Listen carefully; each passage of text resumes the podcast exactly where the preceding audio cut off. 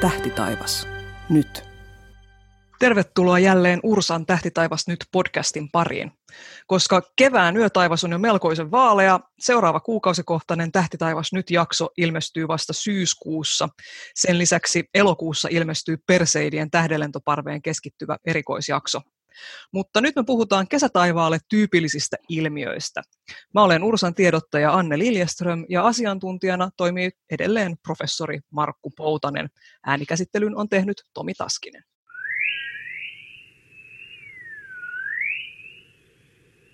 Koska me ollaan näin pohjoisessa, niin kesäyöt on tosiaan valoisia ja itse asiassa Utsioella aurinko ei laske lainkaan 16.5. ja 27.7. välisenä aikana. Ja just näistä vaaleista öistä johtuen moni tähtitaivaan ilmiö ei itse asiassa näy meillä ollenkaan tai näkyy hyvin huonosti. Ja haluankin tähän alkuun sanoa, että kansainvälisessä uutisvirrassa mainostetaan välillä just tapahtumia, jotka eivät tästä syystä meillä näy ollenkaan tai näkyy hyvin huonosti. Että kannattaa muistaa, että havaintoolosuhteet vaihtelee ympäri maapalloa. Että se mehevä komeetta ei sitten välttämättä näykään niin hyvin meillä tai se näyttävä tähdenlentoparvi. Mutta kesä. Kesällä on tunnetusti valoisampaa kuin talvella. Yleensä on myös lämpimämpää. Mistä se johtuu, Markku Poutanen? Johtuu vuoden ajoista. Eli nyt kesällä niin maa on kallistuneena sillä tavalla, että pohjoinen pallonpuolisko on tuonne kallistuneena kohti auringon suuntaa ja sen takia sitten täällä on valosampaa ja lämpimämpää. Ja sitten taas kun mennään puoli vuotta eteenpäin, niin ollaan päinvastaisessa tilanteessa, missä aurinko paistaa paremmin tuonne eteläiselle pallonpuoliskolle. Että näin, näin ne menee. Ja tietysti ihan hyvä muistaa tässä, että tämä maanradan soikeus ei kovinkaan paljon tähän lämpöön ja valoon vaikuta, nimittäin nythän jos rupeat, rupeaa, rupeaa katsomaan, missä se maa on, niin heinäkuussahan me ollaan kauimpana auringosta. Totta, niin on joo. Ja tammikuussa ollaan sitten lähimpänä aurinkoa, mitä ei täällä intuitiivisesti havaitsisi täällä pohjoisessa meillä. Mutta siitä tosiaan se on niin vähän soikea, että sitä ei oikeasti siitä, se ei vaikuta. Mutta mitä sitten niin tällaisia kesäjuttuja, aurinko on taivaalla korkealla ja kuu on matalalla, toisin kuin talvella. Kyllä, näinhän se on, että täysikuu on suunnilleen siellä nyt kesällä, missä aurinko on talvella ja sitten taas päinvastoin, että aurinko on nyt korkealla ja näkyy suunnilleen samalla korkeudella kuin sitten taas täysikuu näkyy keskitalvella, että näin ne menee täsmälleen päinvastoin ja juuri tästä samasta maan akselin kaltevuudestahan se johtuu, että me nähdään nämä kuu ja aurinko ja vuoden ajat, niin ne tällä tavalla vaihtuu sitten tässä puolen vuoden välein ihan päinvastaiseksi. Ja just tästä maan rataliikkeestä ja akselin kallistumisesta siitä johtuu myös asia, jota ei oikein voi niin kuin tässä ohittaa mitenkään. Se on niin oleellisesti liittyy keskikesän juhlaan meillä kesäpäivän seisaus 21.6. tänä vuonna Suomen aikaa kello 0.43 valon määrä on siis huipussaan silloin, eikö näin? Valon määrä on huipussaan ja jos mennään tuonne Lappiin, Pohjois-Suomeen, niin siellä näkyy sitten se keskiyön aurinko, kuuluisa keskiyön aurinko, joka tuonne jonnekin Rovaniemelle saakka, tai itse asiassa vähän Rovaniemen eteläpuolellekin, niin näkyy juuri tuossa eh, kesäpäivän seisauksen aikaan juhannuksen tienoilla. Mutta sitä ennen ja sen jälkeen kyllä se aika nopeasti se raja tuonne pohjoisemmas menee, että eihän siellä sitten Utsioillakaan sitä yhtä lailla kuin kesällä nyt sitä yhtä mittaista aurinkoa, niin talvella sitten kaamosta se on se pari kuukautta maksimissaan ja siinä sitten mitä etelämässä tullaan, niin sitä vähemmän näitä näkyy. Ja sitten tietysti kun Etelä-Suomeen tullaan, meillä vaikka on kuinka valoisat kesät, niin kyllähän niitä tähtiä vielä näkyy siellä sitten kirkkaimpia taivaalla, toisin kuin Pohjois-Suomessa, missä todellakaan, niin sitten päivätaivasta katsotaan yöt ja päivät.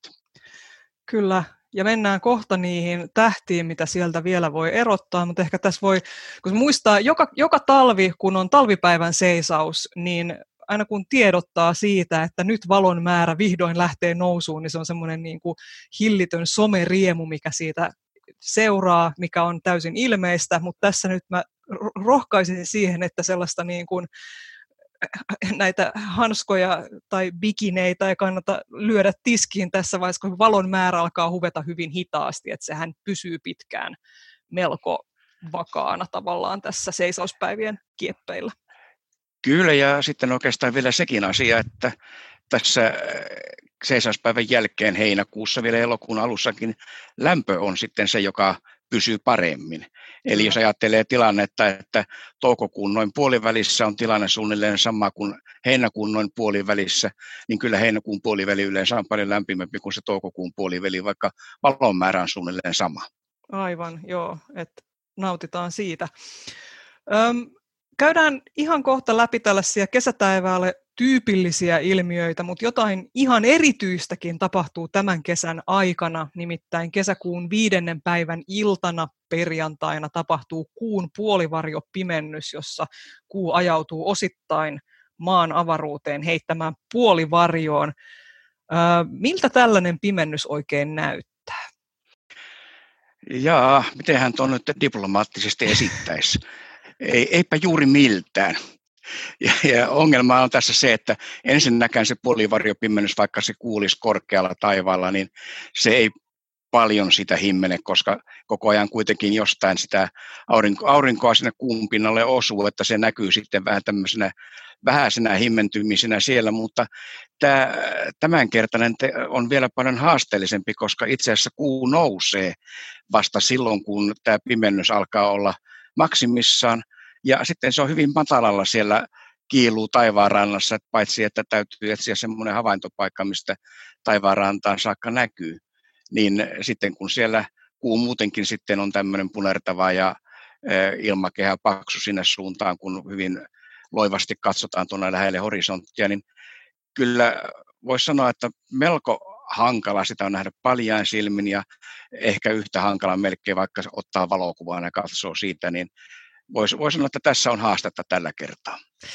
Minkälaisia vinkkejä sä antaisit tämän seuraamiseen? Sanotko Oikeastaan... suoraan, että, että älkää vaivautuko vai pitäisikö kuitenkin yrittää? No, kyllä sitä kuitenkin pitäisi yrittää. No niin. Tämä on just semmoinen kutkuttava tilanne, että eihän niitä pimennyksiä kuitenkaan niin usein ole, niin sanotaan, että ensimmäinen asia on katsoa almanakasta, koska se nousee ja sitten yrittää etsiä semmoinen havaintopaikka, josta todella sinne suuntaan on näkyvyyttä taivaanrantaan saakka. Kiikarit ehkä auttaa siinä, kamera auttaa siinä, että pikkasen pystyy paremmin eh, ehkä kuin paljalla silmällä erottamaan näitä mahdollisia heikkoja tummentumisia. Valokuvaus on kyllä ihan hyvä nykyään, jopa kännyköissä alkaa olla niin hyviä kameroita, että melkein voi sanoa, että semmoisellakin saa, ettei tarvitse sen ihmeellisempiä, mutta säähän se on kaikkein suurin este tässä yleensä, koska vaikka olisi muuten selkeä, niin aika usein siellä taivaanrannassa jotakin möhnää. Eli tämä on toisaalta sekä taitoa että tuuria, että jos sen ylipäänsä näkee. Aivan. Tietysti nyt töhnät taitaa olla tämän eristyksen takia vähän vähemmässä kuin normaalisti, että se voisi auttaa tässä. Se voisi auttaa tietysti, joo. Ja tietysti toinen hyvä muistaa se, että kun se jää niin matalalle niin eihän se näy kuin Etelä-Suomessa, eli Pohjois-Suomesta, niin ei kannata yrittääkään. Niin, aivan, joo. No tässä on vähän tällaista haastetta, mutta jokais, jokainen pimennys on arvokas ja siihen tulee tarttua. Se on tosiaan syvimmillään kello 22.25, jolloin kuu on tosiaan nousemassa täällä ää, Etelä-Suomessa ja tosiaan Pohjois-Suomessa E päättyy kello 004, eli ihan vähän puolen yön jälkeen, ja, ja silloin kuu on noin viiden asteen korkeudella etelärannikolla, eli siinä on sitten haastetta. Seuraava kuun puolivarjopimennys on 30. marraskuuta pilvisimpään aikaan ja näkyy vain Pohjois-Suomessa, mutta jos tässä nyt jotain haluaa tässä odotella, niin syyskuussa 2025 olisi luvassa täydellistä kuumpimennystä. Sinne odotellaan sitten. Tässä kohtaa voisi ehkä myöskin mainita sen, että tämä nyt on ollut komeettojen puolesta melkoinen action-kevät käynnissä. Siihen on kuulunut yllättäviä kirkastumisia ja kiinnostavia lässähdyksiä. Ehkä oleellisin tieto nyt tällä hetkellä on se, että yhdenkään näistä komeetoista ei odoteta kirkastuvan niin paljon, että se täältä pohjoisen vaaleilta taivaalta voisi tässä kesän kynnyksellä havaita. Oletko Markku Poutonen itse seurannut tätä komeetta tilannetta? No jonkun verran, ei, ei mitenkään kauhean inno, innokkaasti tai sanotaan tarmokkaasti siinä mielessä, että en ole yhtään näistä nähnyt omiin silmin, vaikka tuossa tietysti olisi nyt kevät-talven aikana ollut mahdollisuus.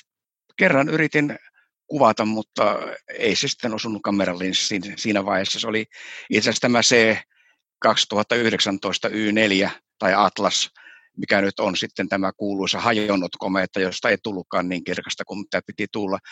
Ö, olin ehkä muutaman päivän myöhässä, siinä se oli jo ehtinyt hajota, ei enää ollut niin kirkas, ja eihän sitä sieltä sitten onnistunut noin kiikarilla tai, tai kuvaamalla umpimähkään löytämään, että se oli tämmöinen yritys siinä, mutta sitten tietysti on näitä muita kiikarikommentteja, että siinä mielessä todella niin kuin aika tämmöinen antossa kevät, että niitä olisi ollut, mutta ei oikeastaan yhtään semmoista, mitä nyt voisi sanoa, että tämmöisen suuren yleisön kommentteja. Ja nyt varsinkin kun kesä, kesä on tulossa ja kesä tulee, niin eihän sieltä taivalta, vaikka se olisi kirkkaampikin, niin ei niitä näe eikä löydä. Että siinä mielessä tämä nyt ehkä lässähti, mutta aina on toivoa. Kuka tietää, syksyllä voi tulla vaikka kuinka kirkas kometta.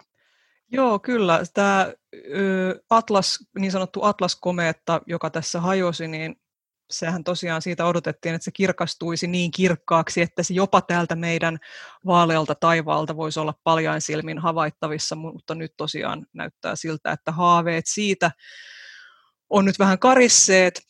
Ja siellä on toinen nyt paljon kansainvälisessä lehdistössä puhuttanut komeetta, tämmöinen 2000, C2020 F8 Swan, joka on myöskin kirkastunut voimakkaasti ja siitä nyt sitten ehkä just sen takia, että tämä Atlas-komeetta tälleen lässähti, niin siitä on kauheasti puhuttu, mutta nyt kannattaa muistaa siinä sen, sen suhteen se, että se on tuolla edelleen tässä kohtaa tätä äärintettäessä se on eteläisellä pallonpuoliskolla, se ei ole meillä vielä horisontin yläpuolella, ja kun se sieltä nousee, niin se on tuolla auringon yläpuolella vaalealla taivaalla varsin matalalla. Eli tota, ehkä jos nyt kiikareilla yrittää kaukoputkella kameralla, niin voisi, mutta ei, ei paljain silmin, että sillä lailla ei siihen hypeen kannata sitten lähteä mukaan, jos paljain silmin on vaan varusteltu. Öm, mutta näistä komeetoista voi muuten kannattaa lukea nyt ö, tämän vuoden Zeniitin toisesta numerosta ursa.fi kautta Zeniitti. Sieltä löytyy lisää perinpohjaisempaa komeetta tietoutta. Ja tosiaan ö, tässäkin on ollut tällaisia yllättäviä kivoja kirkastumisia nyt näiden komeettojen kanssa tässä keväällä. Ei ole mitään syytä, etteikö niitä voisi tapahtua tosiaan vielä niin kuin taivaiden taas pimetessä, eli niin kuin komeetta yllätyksiä ne on yllätyksellisiä. Mitä sä sanoit Markku just ennen kuin ruvettiin nauhoittamaan? Että... Niin, että jos pitää vetoa lyödä jostakin, niin parempi löydä vetoa hevosista kuin kometan kirkkaudesta. Joo, tämä kannattaa pitää mielessä, jos on vetoa lyövää tyyppiä. Ja olisiko nyt niin, että kun näitä urheilukilpailuita ei ole, niin veikkaus voisi ottaa nämä kometan kirkkaudet sitten sinne vedonlyöntikohteeksi. Mahtavaa. Ah, ei lähdetä kehittelemään tota nyt. Ah, nerokasta. Joo, no mutta mennään eteenpäin.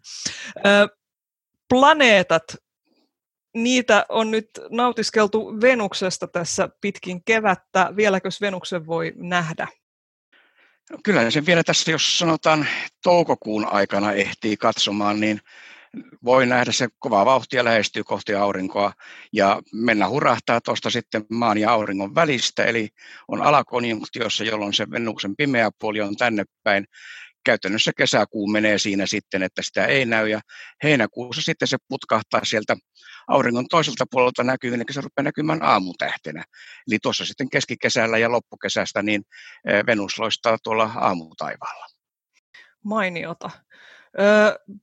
Venus tekee tässä vielä pienen paluun tässä, kun puhutaan näistä planeetoista, mutta ensin voisi mainita Merkuriuksen, joka sekin on nyt tässä itse asiassa vissiin pariinkin otteeseen periaatteessa havaittavissa kesän aikana, mutta ehkä tämä nyt olisi, niin taivas on kovin valoisa. Mitä sanot? Periaat, joo, periaatteessa kyllä, mutta ehkä tämä toukokuun, touko-kesäkuun vaihteen näkyminen on se parempi, jolloin tuota, olisi vielä, vaikka kirkasta on, niin Venu, Venus on siinä lähellä ja Merkurius itse on sen verran kirkas, että kyllä se sieltä pitäisi löytyä kohtuullisen helposti. Ja paras aika tosiaan on tuossa toukokuun, sanotaan 20. päivän ja kesäkuun ehkä viidennen, kuudennen päivän välisenä aikana, että siinä kuun vaihteessa viikko puolitoista kumpaankin suuntaan, niin Merkurius näkyy tuolla luoteen suunnalla, eli sinne menee aurinko laskee, niin paras aika ehkä siinä 45 minuuttia vajaa tunti auringonlaskun jälkeen.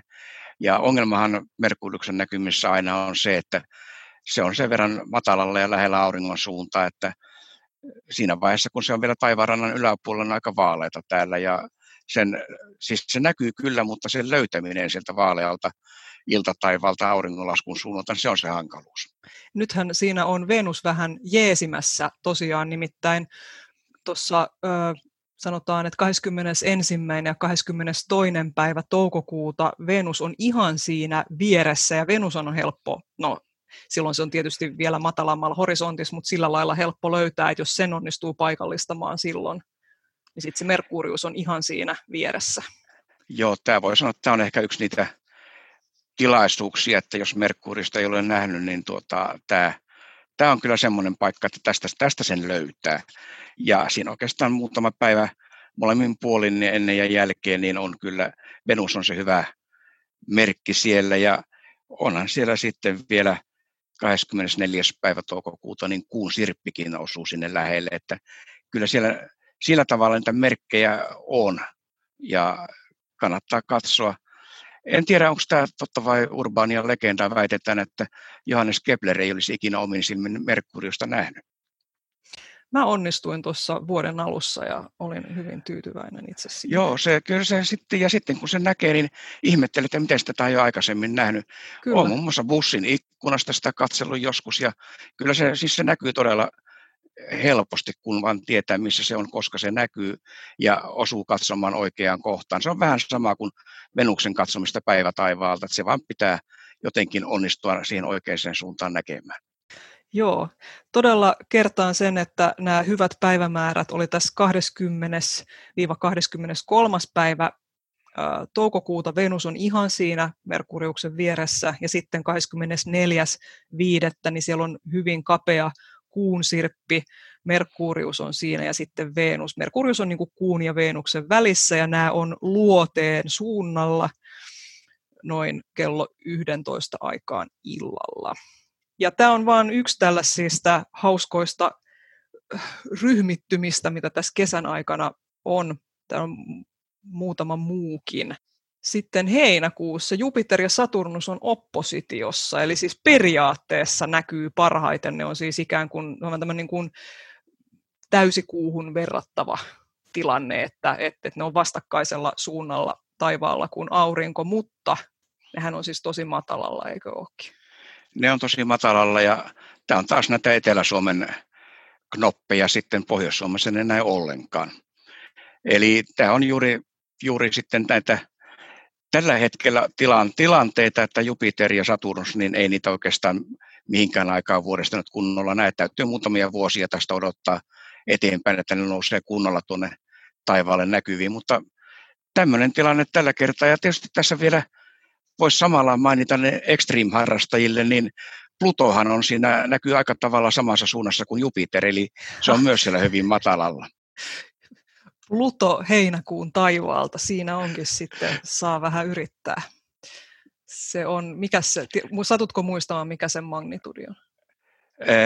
En suoraan muista, mutta ehkä tuommoista jotain 14 se voisi noin lonkalta arvilla olla, että ei, ei edes ihan pienellä kaukoputkella niin kannata lähteä Joo, etsimään. Jo. No, valokuvaammalla kaukoputken kanssa niin onnistuu kyllä, mutta kun se on siellä niin kuin neljän viiden asteen korkeudella taivaan rannasta, niin voisi arvella, että on almost mission impossible. Lisää tällaisia haasteita, joo, vaalean taivaan haasteet. Sitten vielä tämmöinen, jos nyt täällä eteläisemmässä Suomessa on aamulla hyvin hereillä, niin Jupiter, Saturnus ja Kuu on sitten yhdessä aamutaivaalla kuudes päivä heinäkuuta. Ja niitä voi sieltä sitten bongailla. Ja lisäksi vielä, ne on aika kivasti, se on sanotaan siinä niin kuin puoli kolmen aikaan aamuyöllä etelässä aika lailla, että siitä vaan katselemaan. Ja vielä yksi tämmöinen ryhmä, Mars ja Kuu heinäkuussa 12. päivä matalalla vaalealla taivaalla Itäkaakossa. Tämä voisi olla ehkä sitten, koska Mars on kans, kun se on vaalealla taivaalla ja ei kauhean kirkas just nyt, niin se voisi auttaa sen tunnistamisessa. Kyllä joo, se sanotaan, jos Mars on korkeammalla taivaalla ja näkyy se punertava väri selvästi, kyllä sen sitten tähdistä erottaa, mutta nyt kun se on siellä matalalla, niin voi olla, että tämä on ihan hyvä apukeino sen, su- sen suhteen ja sen löytämisessä. Ei se kuitenkaan niin sillä tavalla silmiinpistävän kirkas ole noihin kirkkaimpiin tähtiin nähden. Aivan. Eli 7. tai siis 12. päivä heinäkuuta suunnilleen Itäkaakossa aamu kahdelta voisi koittaa bongata Marsia ja kuuta. Eikö Marsin tilanne parane loppukesää kohti kuitenkin? Joo, näin mä muistelin, että se sitten loppukesää syksyllä niin näkyy paremmin. Kyllä se ilman muuta se tulee sitten siellä myöhemmin sitten niin kuin loppukesästä ja syksystä se nousee korkeammalle ja aikaisemmin siellä yöllä sitten on näkyvissä, että siinä mielessä se kyllä paranee aika, aika tavallakin sanotaan tästä keskikesän tilanteesta. Joo. No mennään nyt niihin tähtiin, kun äsken sanoit, että sieltä jotain kuitenkin voisi nähdä, niin mitä tähtiä öiseltä kesätaivaalta voi erottaa? No ehkä se kaikkein kuuluisin, mitä aina mainitaan, on tämä kuulussa kesäkolmio, eli nämä kolme kirkasta tähteä. Siellä on Joutsenen Denepia, Lyyrän Vega ja Kotkan Altair. Ne muodostaa semmoisen valtavan ison ikään kuin kärjellään seisovan kolmion tuossa etelätaivaalla. Denepia, sitten Vega, niin ne on suunnilleen melkein pään päällä tuolla ylhäällä ja sitten tuo altair jää sinne alemmas. Ne on sen verran kirkkaita, että Etelä-Suomesta ne kyllä näkyy sitten, voisi sanoa, käytännössä koko kesän. Siinä on jälleen taas se sama ongelma, että ne pitää vain bongata sieltä hämärä taivaalta jollain tavalla.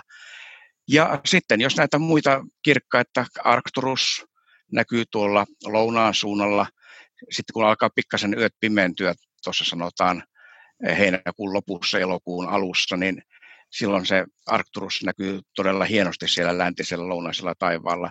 Et nämä on ehkä ne neljä tämmöistä, mitkä niin kuin helpoiten kesätaivalta löytää. Joo.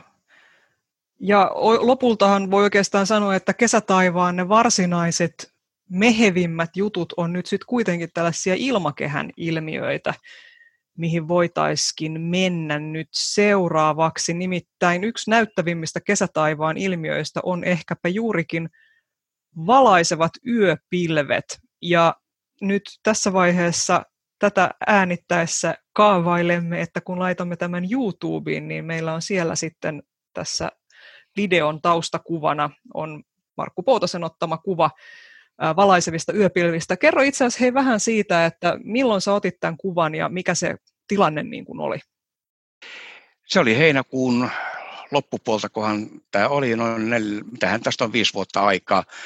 Yhdet kirkkaimmista, voi sanoa kirkkaimmat valaisevat yöpilvet, mitä ikinä on nähnyt. Että ne on todella niin kuin silmiinpistävän kirkkaita ja eh, heinäkuu on se paras aika, jolloin ne näkyy. Ja oikeastaan silloin, kun ne on kirkkaita, on, on täysin tämmöinen selkeä taivas, ne kirkkaat valaisevat yöpilvet siellä pohjoisella taivaalla näkyy, niin ei niistä voi erehtyä. Niissä on tämmöisiä säikeitä ja aaltoja ja kaikenlaisia muotoja, että ne erottuu siinä mielessä ihan hienosti näistä normaaleista pilvistä, jopa yläpilvistä. Mutta sitten kun on vähän huonommat olosuhteet, niin joskus voi olla vaikeaa erottaa, että onko ne valaisevia yöpilviä, onko ne vain tämmöisiä tavallisia yläpilviä, joihin vielä aurinko kajo, kajastaa sitten. Mutta kyllä niihin keinoja on, millä tavalla se voidaan ainakin pikku, pikkusen erottaa näistä tavallisista pilvistä. Eli ne näyttää tällaisilta vaaleilta, ehkä vähän sinertäviltä, säikeisiltä, hahtuvilta, melko tummalla taivaalla. Miten, miten nämä valaisevat yöpilvet syntyy? Mikä se niiden juju on?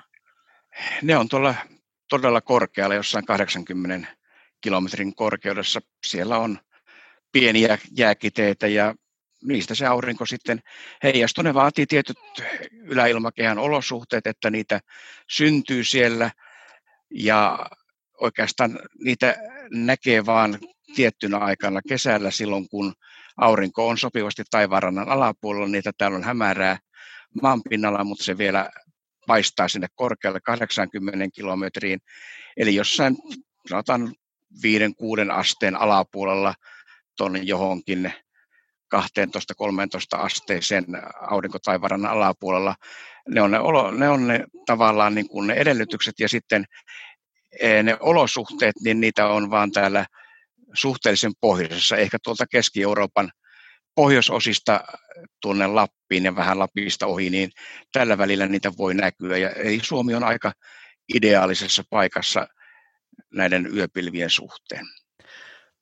Valaiseviin yöpilviin liittyy tämmöinen äh, meteorikytkös, mikä jotenkin mua ainakin kutkuttaa kauheasti. Eli siis eikö nämä meteoripöly, eli avaruudesta meidän ilmakehään tullut hienojakoinen aines, niin, niin toimisi sitten tiivistymisytiminä näille, niin näille jää, jääkiteille. Joo, näin, näin olen ymmärtänyt ja tässä ilmeisesti sitten näiden yöpilvien runsaudesta voi vetää jonkinnäköisiä johtopäätöksiä siitä, että kuinka paljon sitä pölyä on tullut, onko siinä jotain ajallista vaihtelua, liittyykö se jollain tavalla sitten ilmastonmuutokseen, muuttuuko ne olosuhteet siellä yläilmakehässä. Kaikkia tämmöisiä voidaan tutkia sitten näiden yöpilvien määrästä ja, ja niiden esiintymisestä. Joo, se on totta ja se on yksi tämmöinen tapa tehdä tavallaan kansalaistiedettä myöskin, että et, et harrastajat voi ihan oikeasti voi niin kuin, on paljon annettavaa sitten ihan tutkimuksen tekemiselle just esimerkiksi valaisevien yöpilvien havaitsemisella. Annan tähän vielä vähän lisävinkkejä tuossa podcastin loppupuolella, mutta tämä on silleenkin kiva, että tähän ei varsinaisesti tähän ei tarvita kiikaria tai mitään apuvälineitä näiden havaitsemiseen. Pitää vaan olla hereillä. Pitää olla hereillä siinä, siinä vaiheessa, kun alkaa olla hämärää. Mm. Eh, joo, ei oikeastaan mitään sillä tavalla apuvälineitä.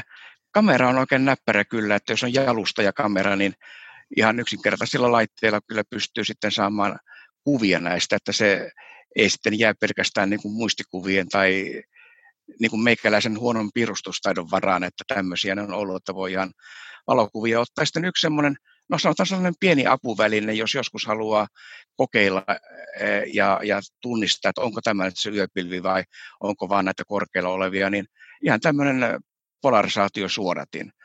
Tai, tai vaikka aurin, polarisaatio aurinkolasit, polaroid-lasit. Kun niitä käänt, katsoo niiden läpi ja kääntelee sitä, niin siinä käy semmoinen hauska ilmiö, että kun se yötaivalta tuleva valokin on jonkun verran polarisoitunut, niin sopivan asentoon, kun näitä, tätä polarisaattoria kääntää, niin se taustataivas, se yötaivas tummuu. Tavalliset pilvet näkyy entistä kirkkaampana siinä tummaa taustaa vasten, mutta nämä valaisevat yöpilvet, ne tummuu samalla tavalla kuin tämä yötaivas. Eli jos polarisaattoria kääntämällä, niin ne pilvet tuntuu katoavan sieltä tai himmenevän, niin aika isolla todennäköisyydellä silloin sä katselet niitä valaisevia yöpilviä. Siis jälleen yksi hyvä syy pitää aurinkolaseja pimeän aikaan. Paitsi että saat näyttämään erittäin kuulilta, niin nyt myöskin se on apuna tässä ää, valaisevien yöpilvien tunnistamisessa. Hyvä. Sitten tämmöinen toinen kesälle hyvin tyypillinen ilmiö on erilaiset myrskyilmiöt. Minkä takia just kesällä niitä tapahtuu erityisesti?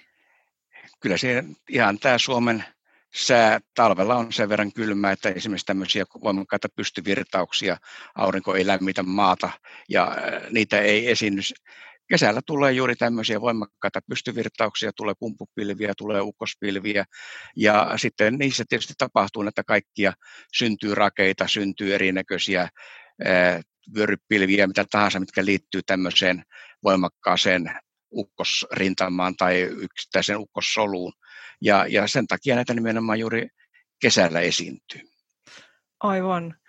Ö, eli tosiaan mainitsitkin rakeet, se on yksi tämmöinen mitä voi tavallaan niin kuin bongata. Nyt ei välttämättä tarvi sinne mennä kauheaseen raemyrskyyn, niin kuin, mutta myöhemmin voi nurtsilta keräillä sitten mittailla, että minkä kokoisia rakeita tulee. Muistelen lukeneeni, että isoimmat Suomessa mitatut rakeet on ollut halkasijaltaan 8-9 senttiä. Se on kyllä melkoista.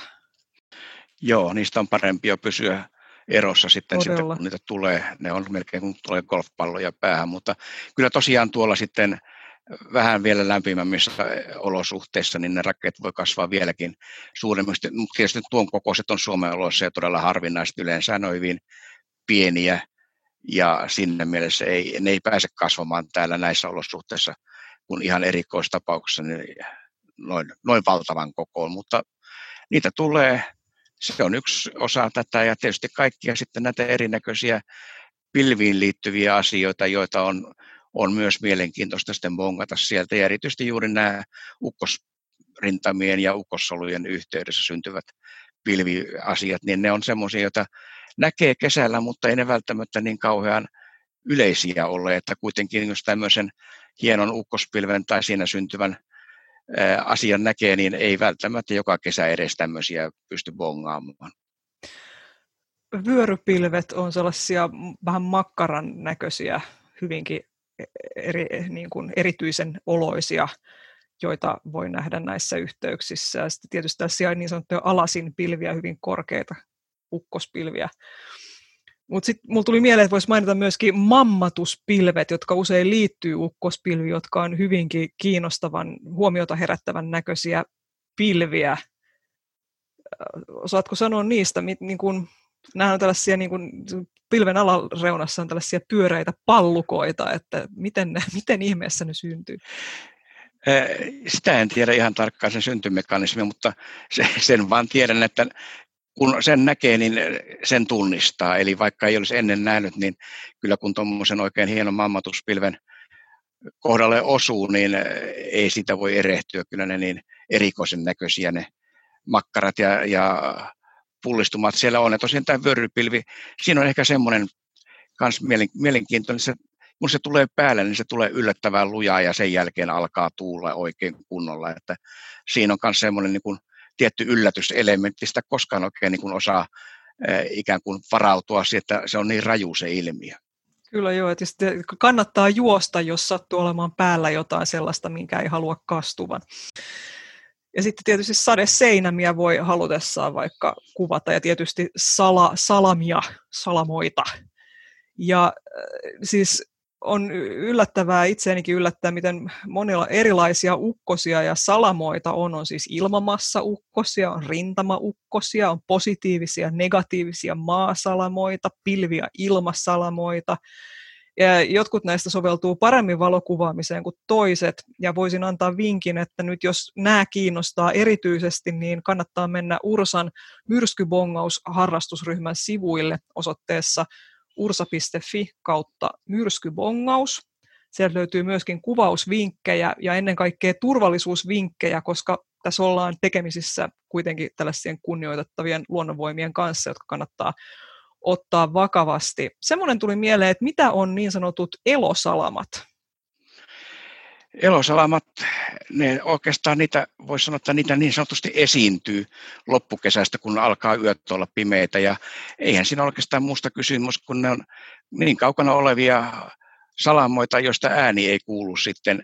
Ne näkyy vain tämmöisenä välkkeenä tuolla jossain pilvessä tai taivaan alla kaukana, mutta niihin on matkaa niin paljon, että se ääni ei sitten kantaudu omiin korviin saakka. Ja kyllä ne pimeässä, sanotaan elokuun pimeänä yönä, niin ne on aika näyttävän näköisiä. Nämä tunnetaan myös nimellä Kalevan tulet. Tuli mieleen, että tämähän voi, jos ei osaa yhdistää sitä siihen, että nyt tämä on nimenomaisesti salama, joka aiheuttaa valonvälähdyksen, mutta kun ääntä ei kuulu, niin sehän voi, sen voi helposti sekoittaa johonkin muuhunkin, varmaan johonkin ilmakehään tuleeseen tulipalloon tai jotain. Kyllä tietysti siinä nämä toistuu sitten aika usein siinä, varsinkin jos on vähän voimakkaampi ukon ilman, niin sehän jatkuvastihan siellä välkkyy sitten, että siinä mielessä sen kyllä aika äkkiä tunnistaa, kun sitä vähän aikaa seuraa, että se välke toistuu siellä ei samanlaisena, mutta samalla suunnalla ja vähän erinäköisenä aina jokainen välähdys. Aivan, joo. ajattelin, että just pilvien takaa, niin kun ei oikein näe, mikä siellä välähtää, niin se voi olla ehkä yllättäväkin. Entä sitten pallosalamat? Niistä usein puhutaan, mutta et mikäköhän konsensus tällä hetkellä on? Onko pallosalamoita olemassa? Kyllä mä luulen, että suurin osa varmasti tällä hetkellä on päätynyt siihen johtopäätökseen, että niitä on. Mutta ongelma on se, että kukaan ei oikein vielä tiedä, että mikä se on ja ennen kaikkea miten se syntyy ja miten tuommoinen voi pysyä koossa. Ja niistä on niin paljon erinäköisiä havaintoja ja niiden aiheuttamia ilmiöitä, että siinä mielessä ne on todellisia, ne on aiheuttanut vahinkoa ja niitä on jopa kuvattu, on, on jopa videoita ilmeisesti olemassa asiasta, mutta juuri se mekanismi, fyysinen mekanismi, millä tavalla se syntyy, mikä, siellä, mikä sen pitää koossa ja tarkkaan ottaen mikä, mikä se on, niin sitä ei ilmeisesti vielä kovin tarkkaan tiedetä. Aivan, joo. Mutta sitten vähän vähemmälläkin sateella voi edelleen nähdä sateenkaaria. Mistä niissä on kyse? Siinä aurinkovalo, auringonvalo heijastuu sadepisarasta. Eli auringon, jos kuvitellaan tämmöinen pyöreä pisara, auringon valo menee sinne sisään, heijastuu sieltä ja tulee takaisin ulos. Ja nyt kun eri värit sitten tietysti taittuu vähän eri tavalla tässä vesipisarassa, niin se hajottaa tämän auringon valon sitten spektriin ja se tulee hieman eri kulmassa meidän silmäämme, jolloin me nähdään sitten eh, eri värit eri kohdassa. Ja tämä sateenkaari tulee ihan suoraan siitä, että kun se taittuu tietyssä kulmassa, niin jos ajatellaan sitä, että me katsotaan niin täsmälleen poispäin auringosta, niin se muodostaa sitten tämän vastapisteen ympäri tämmöisen renkaan, mutta kun tämä rengas on niin iso, niin me ei nähdä siitä kuin se yläosa. Eli se alaosa, meidän pitäisi katsoa vaikka lentokoneesta, silloin me nähdään kokonainen ympyrä, mutta nyt me nähdään vain, kun maanpinnalta katsotaan, me nähdään se yläosa sieltä ja se on se varsinainen sateenkaari. Aivan. Ja se vaatii tosiaan vesipisaroita, eli sadetta jonnekin sinne auringon vastapuolelle. Kyllä näin, nimenomaan sillä auringon vastapuolella. Se sade voi olla lähempänä, se voi olla kauempana ja riippuu täysin auringon korkeudesta sitten, että jos aurinko menee tuonne yli 40 asteen korkeuteen, eli keskipäivällä, jopa keskikesällä Suomesta, niin silloin sitä sateenkaarta ei nähdä, koska se näkyisi vain maata vasten. Mutta sitten mitä lähempänä taivaanrantaa aurinko on, niin sitä enemmän me sitä kaarta ikään kuin nähdään lähes jopa tämmöinen puolikas ympyrä sitten parhaimmillaan. Ja riippuen sitä sateen voimakkuudesta, riippuen niiden pisaroiden koosta, niin ne sateenkaaret on sitten vähän kirkkaampia tai himmeämpiä tai pikkasen se värisävykin voi siinä vaihdella sitten. Aivan. Ja jos se saderintama on hyvin lähellä sitä havaitsijaa, niin siinähän voi se näyttääkin olevan sillä lailla lähellä, että voi nähdä sen sateenkaaren pään, jossa sitten tarinoiden mukaan on aarre haudattuna, mutta aarteen luokse ei voi koskaan mennä. Joo, ja tämä on siinä mielessä niin kuin mielenkiintoinen huomio ja asia, mitä ei kovin usein tule ajatella. Sateenkaarihan ei ole mikään tämmöinen ikään kuin konkreettinen esine siellä, vaan se on jokaiselle havaitsijalle ikioma. Eli jos toinen seisoo sinne vieressä, hän näkee ihan ihan eri sateenkaaren oman sateenkaarensa ja se sateenkaari tosiaan se näyttää liikkuvan, jos itse lähtee kävelemään, niin se sateenkaari liikkuu nimenomaan juuri se, että se on aina sen auringon vastapisteen ympärille tuleva kaari ja jokaisella on ihan oma kaarensa sitten. Eli sateenkaari liikkuu havaitsijan mukana ja tämän takia sitten myöskin se sateenkaaren pää sitten menee aina kauemmas. Sinne ei voi mennä usein näkee just sosiaalisessa mediassa ihmiset jakaa sateenkaarista ottamia valokuvia ja sitten usein näimistellään tällaisia kaksoissateenkaaria, missä näkyy kaksi sateenkaarta vierekkäin tai allekkain, mutta nehän on itse asiassa aika yleisiä, eikö olekin? Kyllä, siis sehän riippuu ihan vain siitä, että jos se sateenkaari on riittävän, riittävän kirkas, niin silloin me nähdään se toinenkin. Niin tämä varsinainen, niin sanottu varsinainen ensimmäisen kertaluvun sateenkaari, se tulee siitä, että se auringonvalo siroaa tai heijastuu, heijastuu sillä pisaran sisällä ne yhden kerran. Ja sitten tämä toinen sateenkaari, mikä on vähän isompi säteeltään sen toisen ulkopuolella siellä, niin siellä se auringonvalo on sitten heijastunut kahteen kertaan tämän pisaran sisällä.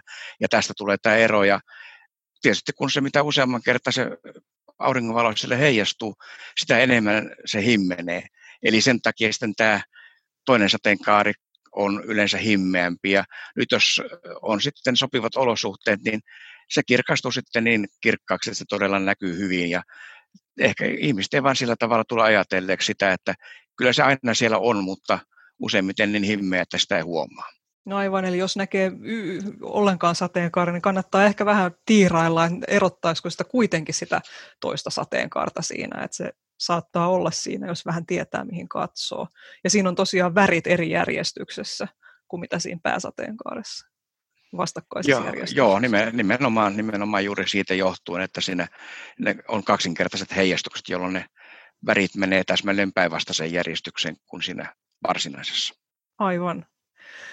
Tulee mieleen, että on olemassa tällaisia ilmakehän ilmiöitä, joita sitten usein nimitetään sateenkaariksi, vaikka ne ei niitä ole.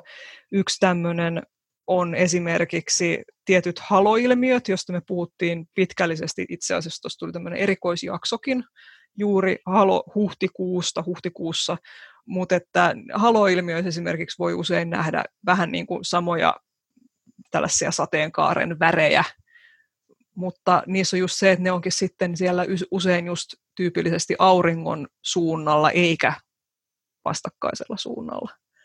Joo, ja nimenomaan sitten, jos näistä haloista haluaa jonkun mainita, niin nimenomaan nämä sivuauringot.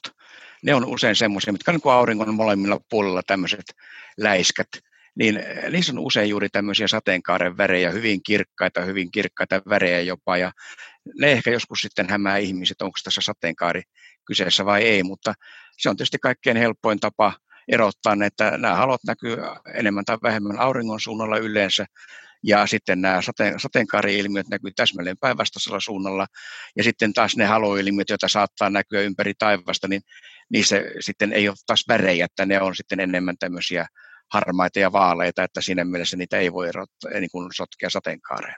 Ja myöskin auringon ympärillä näkyvä tämä kaikkein ehkä yleisin halo 22 asteen kaari tai rengas, niin se, tota, siinä on usein myös tällaisia, mä itse asiassa just tuossa kun etsin kuvaa täysympyrä sateenkaaresta, että jos on otettu ilmassa kuva niin, että siis esimerkiksi lentokoneesta, että saataisiin se koko sateenkaaren rengas näkyviin, niin tota, törmäsin tällaisiin halokuviin, jossa sanottiin, että tässä nyt on tämmöinen täysi ympyrä sateenkaari, ja siitähän suinkaan ei ole kyse. Joo, se on myös ihan on fysikaalisesti täysin eri asia. Yhtäällä tietysti auringonvalo aiheuttaa sen, mutta tässä näissä haloissa niin se heijastuu sitten näistä jääkiteistä, ei suinkaan vesipisaroista. Aivan. Sitten tuli mieleen tällaiset sumuilmiöt, joita kutsutaan gloriaksi. Mikä sanoisit, mikä olisi paras tilanne nähdä gloria itse? Mm, mennään syksyyn sitten, kun rupeaa tulemaan sumuja. Aamusumut, kun alkaa tulla ja aurinko nousee, jättää auringon selän taakse ja katsoo sinne, niin näitä sumukaaria, glorioita näkee kyllä sitten siinä vaiheessa. Ja ne on sitten taas tämmöisiä, ne on kanssa aika värittömiä loppujen lopuksi, että siellä ei semmoisia kirkkaita värejä näy. Sinällään sumuja tietysti voi esiintyä koska tahansa, mutta eh, oikeastaan tämä sateenkaaren syntyyn liittyy juuri se, että se pisara on riittävän iso. Sumussahan nämä pisarat on niin pieniä, että ne ei sitten enää tämmöistä varsinaista sateenkaari-ilmiötä pysty aiheuttamaan ja silloin sitten tapahtuu muita, muita ilmiöitä, muita asioita ja syntyy näitä sumukaaria. Niin eli jos on hyvin pikkuisia pisaroita, niin, niin kuin sumussa just on, niin sitten tulee sellaisia valkoisia sumukaaria tai hyvin vaaleita. Kyllä, kyllä. Ja sitten tietysti vielä näistä sateenkaarista se, että jos sattuu näkemään sateenkaaren juuri kun aurinko nousee tai aurinko laskee, jolloin aurinkohan on punainen siinä vaiheessa, kun kaikki muut värit on siitä kadonnut. Niin kuin näkee, että aurinko on tämmöinen punertava möllikkä, kun se menee tuonne taivaanrannan taakse. Jos samaan aikaan näkee sateenkaaren, niin siitä puuttuu kaikki muut värit, se on punainen. Joo. Siellä on vain ne punaiset värit jäljellä se on kyllä kanssa aika, aikamoisen erikoisen näköinen sateenkaari, täytyy sanoa. No nyt kun mentiin puhumaan auringon möllykän menemisestä taivaanrannan taakse, niin tuli vielä mieleen erilaiset hämärä- ja ruskoilmiöt. Mitä miellät itse tällaisella ilmaisulla? Mistä on kyse, kun puhutaan hämäräilmiöistä? No siinä oikeastaan se on semmoinen hauska. Niitä näkee hyvin usein. Ja oikeastaan aika harvoin niihin kiinnittää huomiota. Niin. Yksi semmoinen kaikkein, mitä itse aina tulee tuossa katsottua, kun sopivasti sattuu näky, näkymään vaikka idän suuntaan, kun aurinko laskee tuonne lännen suuntaan, niin on maan varjo. Ja sehän, se on aika jännä, miten se, kun, kun sen tietää, niin se on, se on niin valtavan selvä se ilmiö, kun alkaa näkyä tämä maan varjon nousu pikkuhiljaa sieltä tai itäisestä taivaanrannasta ylöspäin, kun aurinko laskee. Ja sopivassa kohdassa sinne tulee tämmöisiä erinäköisiä purppuran värejä, voi tulla sinne siihen maan varjon reunaan, kun auringon valo taittuu sitten maan ilmakehän läpi sinne ja he sitten siroaa sieltä vastapäätä ja tumentaa tätä ilmakehää, niin tämä maanvarjon nouseminen on sellainen hauska ilmiö, että sitä voi ihan noin oikeastaan koska tahansa kun selkeitä, niin ruveta katsomaan auringonlaskun aikoihin, että miten se varjo sieltä ylös nousee. Ja sitten kun se pääsee riittävän ylös, alkaa olla niin tumma, että se katoaa sitten siihen. Mä muistan, kun mulle ensimmäisen kerran näytettiin maan varjoja, kun mä oikeasti ymmärsin, mistä siinä on kyse, niin tuntuu, että pää räjähtää, koska se oli niin siistiä.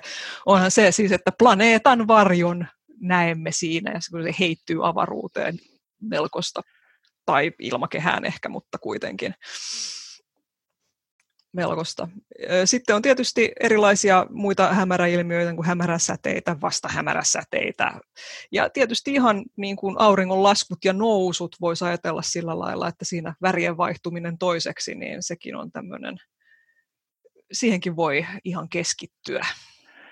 Joo, ja sitten näitä kaikenlaisia vihreitä välähdyksiä ja muita, mitkä on harvinaisia ja niitäkin aina silloin tällöin näkyy, mutta ne taas vaatii sitten sellaiset olosuhteet, että se vaatii niin kuin yhtä lailla sitä tavallaan oikeassa paikassa oikeaan aikaan olemista ja hyvää tuuria samalla ja sen takia niitä ei kauhean usein tämmöisiä näin. Ja tietysti aina auringon katsomissa on syytä muistaa se, että aurinkoa ei pitäisi koskaan katsoa paljon suojaamattomin silmin, vaikka se on siellä taivaanrannassa ja tuntuu, että eihän tämä paljon häikäise, niin kyllä sitä vaan sitä valoa ja lämpösäteilyä ja kaikkia tulee sieltä silmään niin, että se voi olla vaarallista.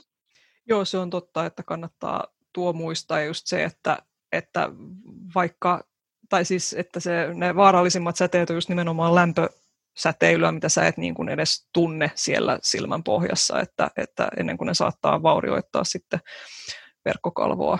Eli kannattaa kunnioittaa sitä aurinkoa, vaikka se olisi siellä matalallakin.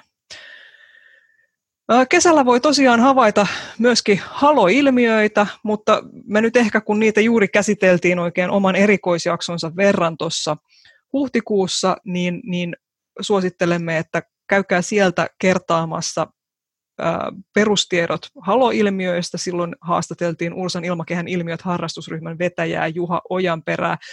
Ja itse asiassa kuten tässä on nähty, niin useat kesätaivaan ilmiöt on juurikin ilmakehän ilmiöitä, ja nyt siis kaikista näistä haloilmiöistä, sateenkaarista, hämärä- ja ruskoilmiöistä, valaisevista yöpilvistä, sumuilmiöistä, siitepölykehistä löytyy runsaasti lisätietoa Ursan ilmakehän ilmiöt harrastusryhmän sivuilta osoitteesta ursa.fi kautta ilmakeha.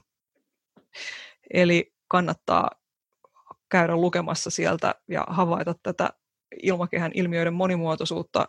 Markku Poutonen, mikä on sun oma suosikki-ilmiösi kesätaivaalla? Jaa, kyllä täytyy, täytyy sanoa, että kyllä ne on ne valasevat yöpilvet.